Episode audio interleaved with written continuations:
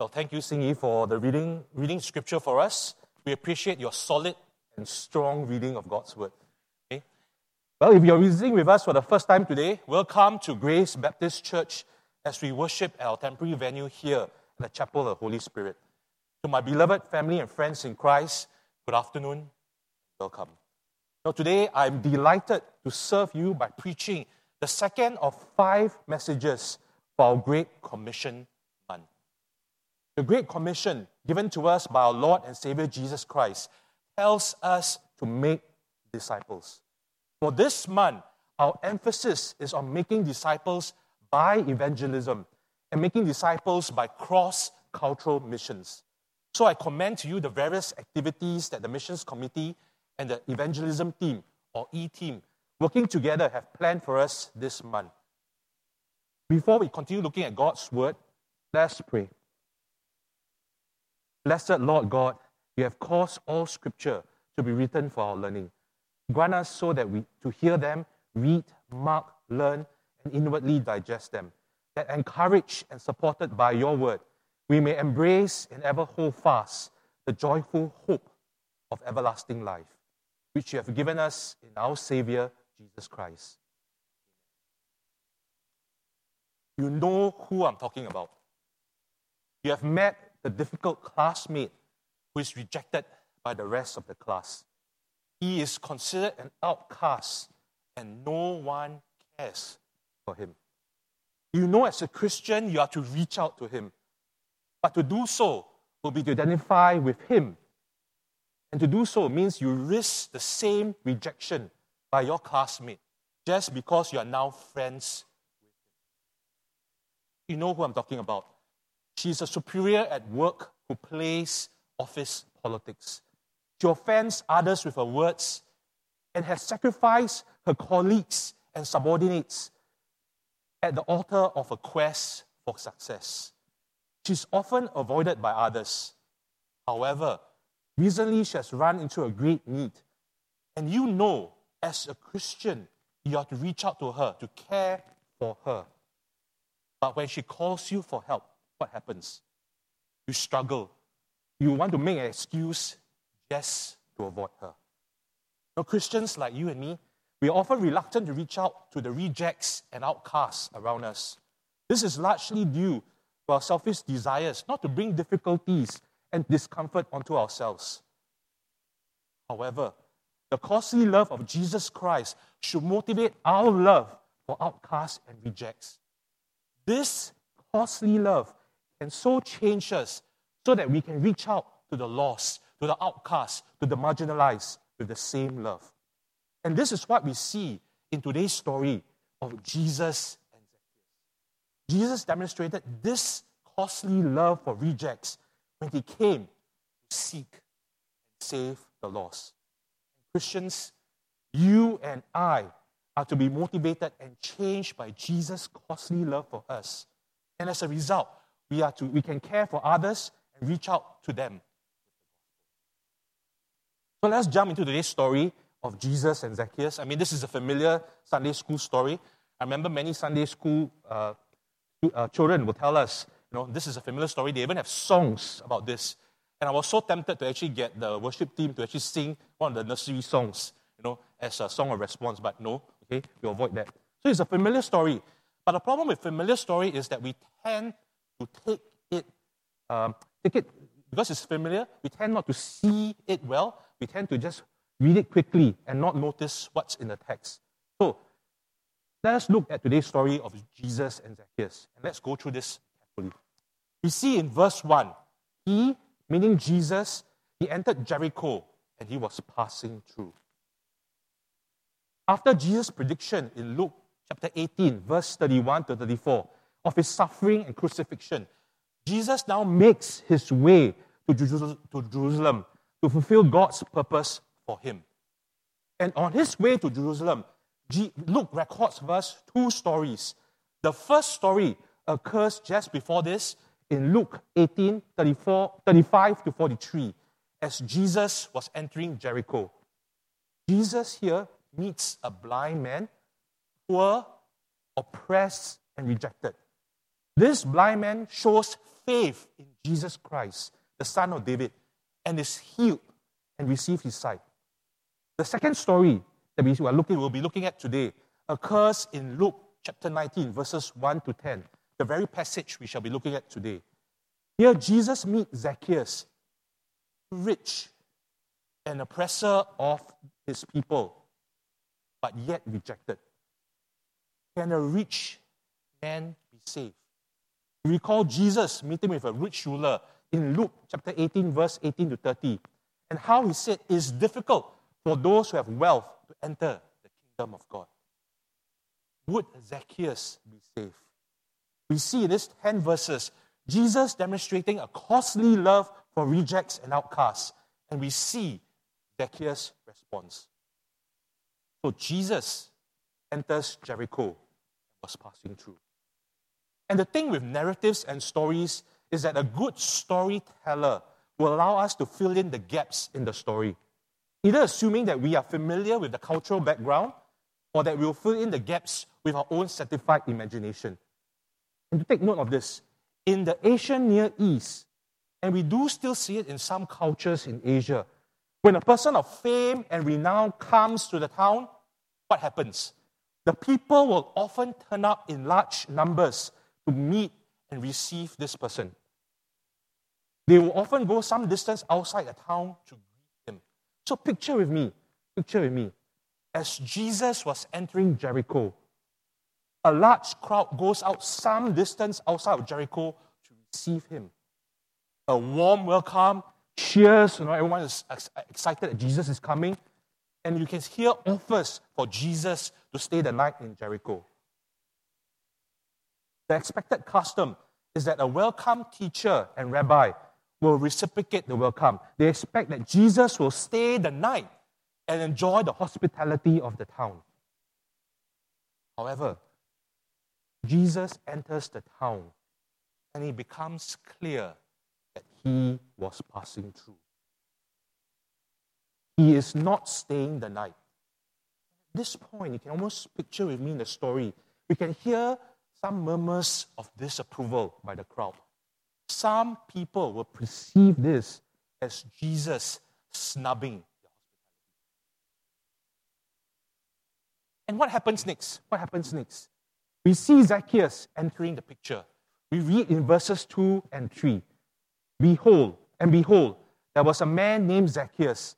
He was a chief tax collector and was rich, and was seeking to see who Jesus was. But on account of the crowd, he could not, because he was small Enter Zacchaeus. One of the main characters of this story.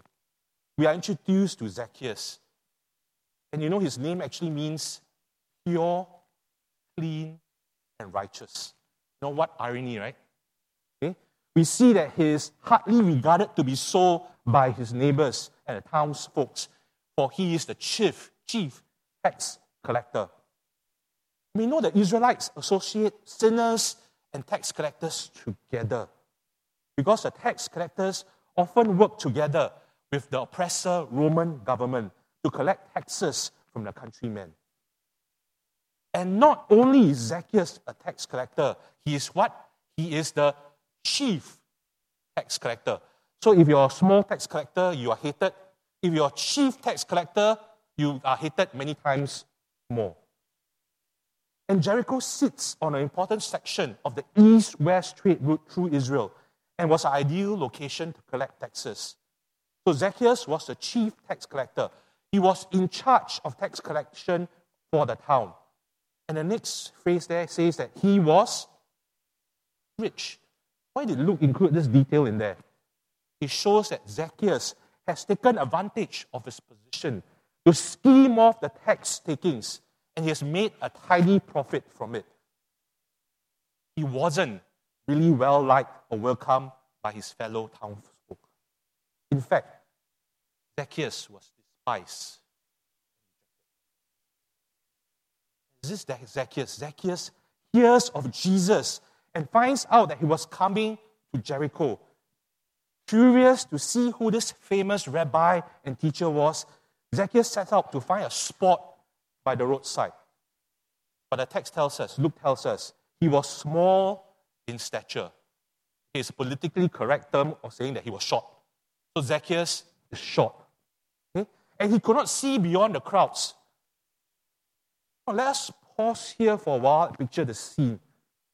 Here was someone despised by his neighbors. He stands at the back of the crowd, and because he's so short, he cannot see. So, what would Zacchaeus do? Zacchaeus could have gone, um, Excuse me, uh, please let me through, and try to push his way to the front. But what is the likely response of the crowd? They have taken this opportunity to express their dislike and anger at him. Angry glares, perhaps a few choice words. I, I'm not supposed to say the words over the pulpit, but few choice words, you can imagine those, right? Okay? And they will draw together their shoulders. All these to prevent Zacchaeus from getting through to the front. It is not because short people cannot see Jesus, but because his neighbors are angry with him. He's rejected by them. They are getting back at Zacchaeus and preventing him seeing My question to us is this Do we do this? Do you and I write some people off and reject them? Maybe he is an addict, and because his life is a mess, we do not want to become involved with him because it will mean months of coming alongside him. Or maybe he is a poor foreign worker with needs, and we do not want to be involved with him because it could mean us giving. Or she could be a single mother, struggling to raise her family alone. Her three children are a handful, and we do not want her children to influence our children. Or it could be someone who has time and again sinned against you and done you wrong. And we do not want this person in our lives, let alone talk to them about Jesus. And because we reject them and we write them off, do we, pre- we prevent them from seeing Jesus? Do we prevent them from seeing Jesus by not making the effort to love and serve them? Do we prevent them from seeing Jesus by not proclaiming the gospel in our hearts and be, in our behavior? Are we like the crowds looking back at Zacchaeus? preventing him from seeing Jesus. However, here enters Jesus. We see Jesus and Zacchaeus in verses 4 to 7. And we read So he, meaning Zacchaeus, ran on ahead and climbed up into a sycamore tree to see him, for he, meaning Jesus, was about to pass that way. And when Jesus came to the place, he looked up and said to him, Zacchaeus, hurry and come down, for I must stay at your house today. So he hurried and came down and received him joyfully. And when they saw it, they all grumbled. He has gone in to be the guest of a man Zacchaeus, though short, is an enterprising man. I mean, after all, he is the chief tax collector, so he must have some smarts. He predicts the route that Jesus would take and he runs on ahead. He climbs a sycamore tree. To take note. A sycamore tree is a species of fig. Okay? Uh, this is where my biology, botanist, zoologist loving side comes out. Okay? And because it's a fig, in many towns of that time, they usually grow sycamore trees outside the town. So Zacchaeus plots the route that Jesus will take out of town and he climbs into a sycamore fig tree along the route that Jesus walked past. He hopes to see Jesus. So picture the scene with me. I have a picture here, a slide here, this will help. Here is Zacchaeus sitting on a low branch in a tree, above the heads of the crowd. Zacchaeus sees Jesus and the crowd approaching. And the crowd and Jesus sees Zacchaeus. And Jesus, looking up to him, says to him, Zacchaeus, hurry and come down, for I must stay at your house today. How does Jesus know Zacchaeus' name? I mean, if you ask this to any Sunday school, they probably say, ah, Jesus is God, he knows everything. That's right, okay? Some commentators say that it's because Jesus is omniscient, big word, he knows all things. And we know this to be true. Because if you recall, Jesus called to Nathanael to be his disciple in John 1. No one tells Jesus, but there Jesus, in his omniscience, sees Nathanael under the fig tree before Nathanael actually meets him. We see the account in John 1, Jesus showing his divine nature, that he is all knowing. Here, I think there is a simpler answer that is faithful to the context. If you were one of the crowd and you see the most despised man in your town up in a tree, what would you do? Okay? Imagine your hated enemy up in a tree and you're with a large crowd and you see him up in a tree, what will you do? You can almost picture the scene. They will have taken the opportunity to get back at Zacchaeus. They'll be mocking and jeering directed at Zacchaeus. What is that dash, dash, dash, dash, dash? In church, insert choice words of anger here. Tax collector and sinner Zacchaeus doing up the tree. You can almost hear the four letter words and feel the mock anger being directed towards Zacchaeus.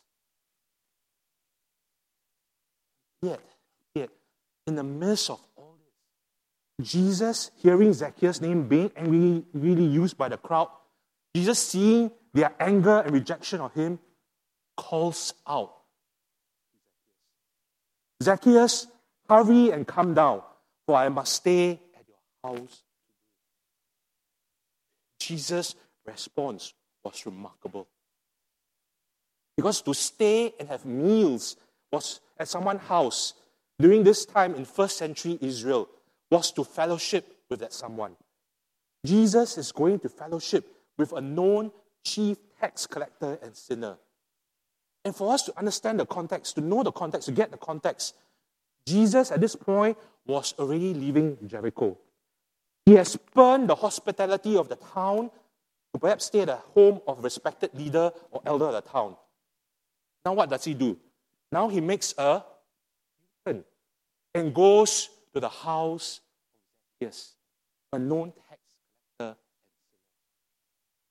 The crowd was really upset with Jesus for not accepting their hospitality to stay the night.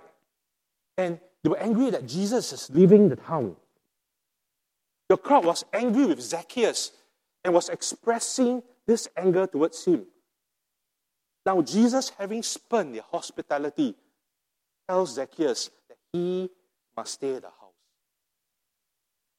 Jesus risks the anger of the crowd by seeking out Zacchaeus. And we, this is not far fetched because we see the crowd's response in verse 7. And when they saw it, they all grumbled. He has gone in to be the guest of a man who is a sinner. We read this, and oftentimes we just bypass this. We assume it's some kind of mild grumbling. It's like, oh, okay, you know, Jesus, yeah, you know, this, he didn't do the right thing, but never mind, it's okay. But it is angry grumbling that occurs here. The anger of the crowd is now transferred from Zacchaeus onto who? Onto Jesus. What would you have done if you were there? You, like me, we were probably kept quiet. You know, as long as the crowd is angry with Zacchaeus and not me, is fine. You know, who knows, right? The crowd could act out on their anger, and I don't want to put myself at risk. It could attack me. So I just keep quiet. Let them be angry with Zacchaeus. But not Jesus. Jesus shows costly love by seeking, reaching out to Zacchaeus. And in doing so, the anger of the crowd is now directed at Jesus. Jesus demonstrates costly love. The anger, the anger directed at Zacchaeus is now transferred onto Jesus. This is costly love. And what is Zacchaeus' response to such costly love? Zacchaeus hurried, came down, and received Jesus joyfully. The heart that understands that you have received such costly love responds joy.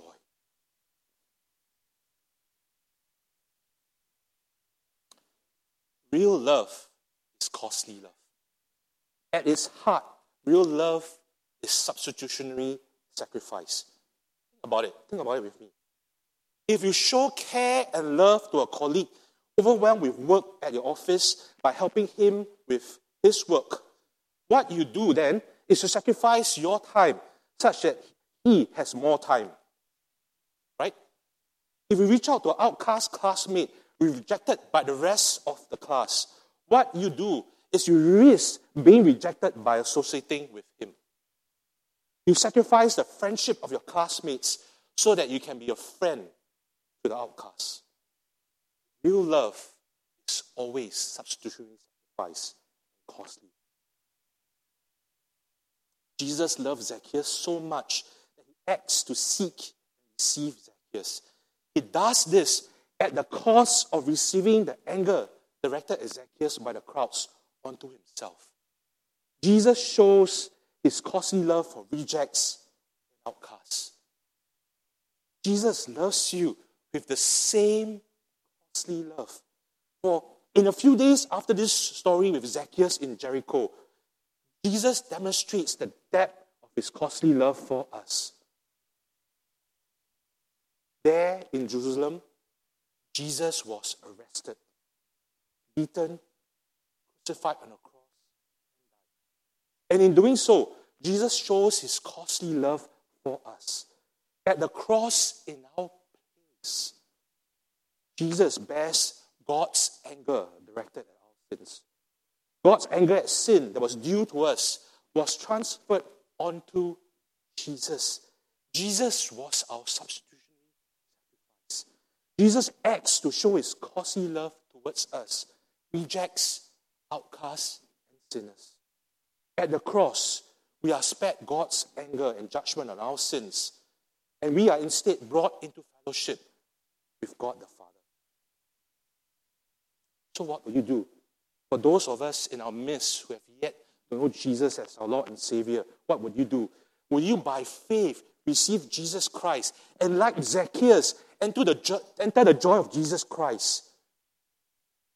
If you have not yet known Jesus Christ as your Lord and Savior, will you receive Jesus' costly love for you? If this is what you want to do, please approach any of the pastors, elders, and teachers after the service We'll be glad to talk to you about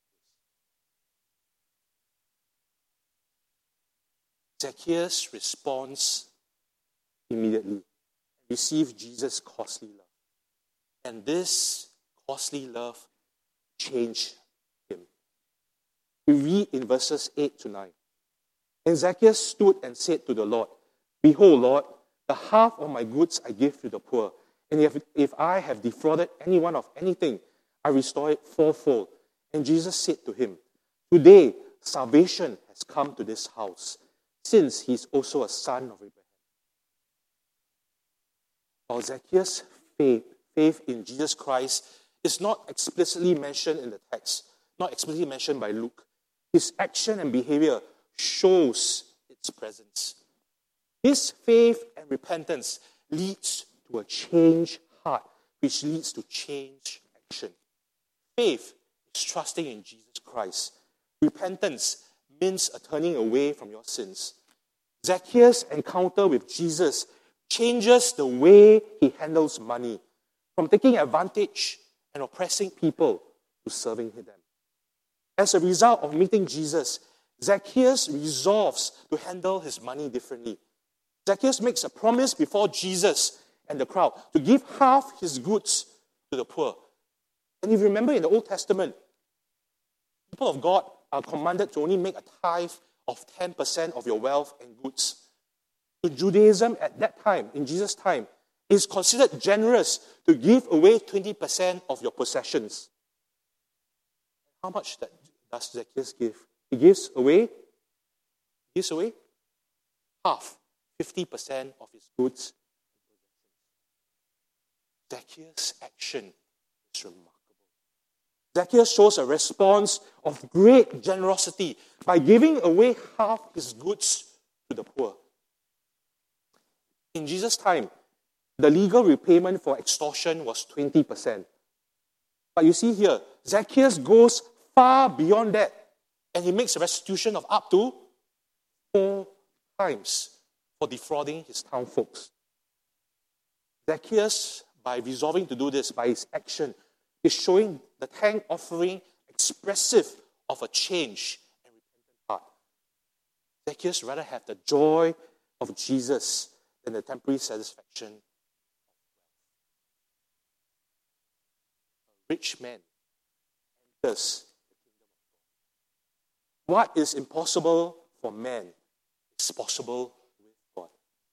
And Jesus says to Zacchaeus, Today salvation has come to this house since he is also a son of Abraham. Zacchaeus is a Jew, a physical descendant from the line of Abraham. However, by his faith in Jesus Christ, Zacchaeus is also a son of Abraham by faith. For Galatians 3 7 says, For it is those of faith who are sons. Zacchaeus receives salvation because he receives Jesus Christ. He receives and accepts Jesus' costly love through faith, he, a rich man, enters the kingdom. Jesus' costly love for rejects like you and me is freely offered and comes as a grace gift from God. We see, however, in the example of Zacchaeus, that costly love received leads to a transformed life with changed behavior especially in how we use our money and resources. How do you use your money and resources? Look at your priorities. Does the use of your money and resources reflect a heart changed by the costly love of Jesus Christ for you? Do you give your resources joyfully to the poor? Do you contribute your money to the cause this is our Great Commission month. And we hear from the missions committee that the giving for missions this year is running below the projected budget. This is our, our challenge. This is our opportunity to respond to this need with generosity. Let's support and give to our missionaries as they proclaim the gospel cross culturally in other nations. This is our Great Commission month. And we hear from our evangelism team their efforts to meet the real needs of those who are needy in MacPherson community and beyond. This is our opportunity, opportunity to contribute our time, our energy, our resources, and partner with the evangelism team to love and serve our neighbor and to take the gospel out to them. Explore and help in our church ministry to Grace Haven and the Intuition Ministry. If you're interested, you can speak to members of the evangelism team after the service. Sorry, I just arrowed you guys, but they will speak to you. Okay? Jesus ends his encounter with Zacchaeus in verse 10, announcing his missionary heart with what many considers the team verse of the Gospel of Luke. Jesus tells us in verse 10, For the Son of Man came to seek and to save the lost. This is what Jesus Christ comes to do. Jesus comes to seek and care for the lost, the outcasts, the rejects, the marginalized of society. Jesus comes to seek rejects like Zacchaeus. Jesus comes to seek outcasts like you and me, lost in our sins. He goes out to search for us. Jesus comes to seek, save the lost. At the cross, near the end of the Gospel of Luke, in Luke 23 46, Jesus dying on the cross cries out, Father, into your hands I commit my spirit. And having said this, Jesus breathes his last and dies on the cross. We see here, Jesus accomplishes the Father's plan. By his death on the cross in our place, Jesus successfully completes God's plan of salvation for us. He accomplishes the forgiveness of our sin and save the lost. Jesus shows the Father costly love for us in His coming to seek and save the lost. This is our Great Commission month. The focus is on Jesus' commission to us in the gospel and in Acts to make disciples by evangelism and by cross cultural missions. The focus is that just as the Father sent Jesus to those who are lost, we too are to take the gospel out to those who are lost. However, I do want us to look beyond what we have to do in obedience to Jesus' commands. Why do we do what we do? What motivates our Great Commission? What motivates our missions efforts? The heart of the Great Commission is the missionary heart of Jesus Christ. Christians are to be motivated and changed by Jesus' costly love for us. And as a result, reach out with the gospel to others. We see in today's story of Jesus with Zacchaeus that Zacchaeus did not collect taxes in his encounter with Jesus. Rather, he discovered how God cancels his spiritual debt. The one sent to seek and save the lost possesses the gift for those who respond. Faith in Christ brings joy, forgiveness, and life transformation. Zacchaeus desired a glimpse of Jesus, but faith brought him much more. He brought Jesus to Zacchaeus' home to stay. He brought the lost, rejected Zacchaeus back to fellowship with the Father. This costly love of Jesus Christ for rejects like us is the motivation for obedience to the Great Commission. This is the costly love that compels us to take the gospel, even at great cost to ourselves, to take the gospel to the lost.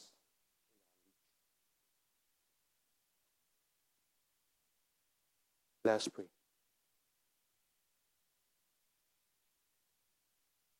Father God, we thank you for your costly love for. Thank you for sending Jesus Christ, your only beloved Son, to seek and save the lost. We thank you for Jesus Christ and his costly love for us. That he loves us so much that to save us. He dies on the cross in our place to save us from our sins.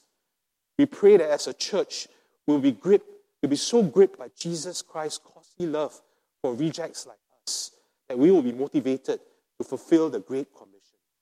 I pray that as a church, we will increasingly reach out to serve and love our neighbors and be moved to make sacrifices as we proclaim the gospel of your Son's Jesus Christ to the lost. We pray this for your glory.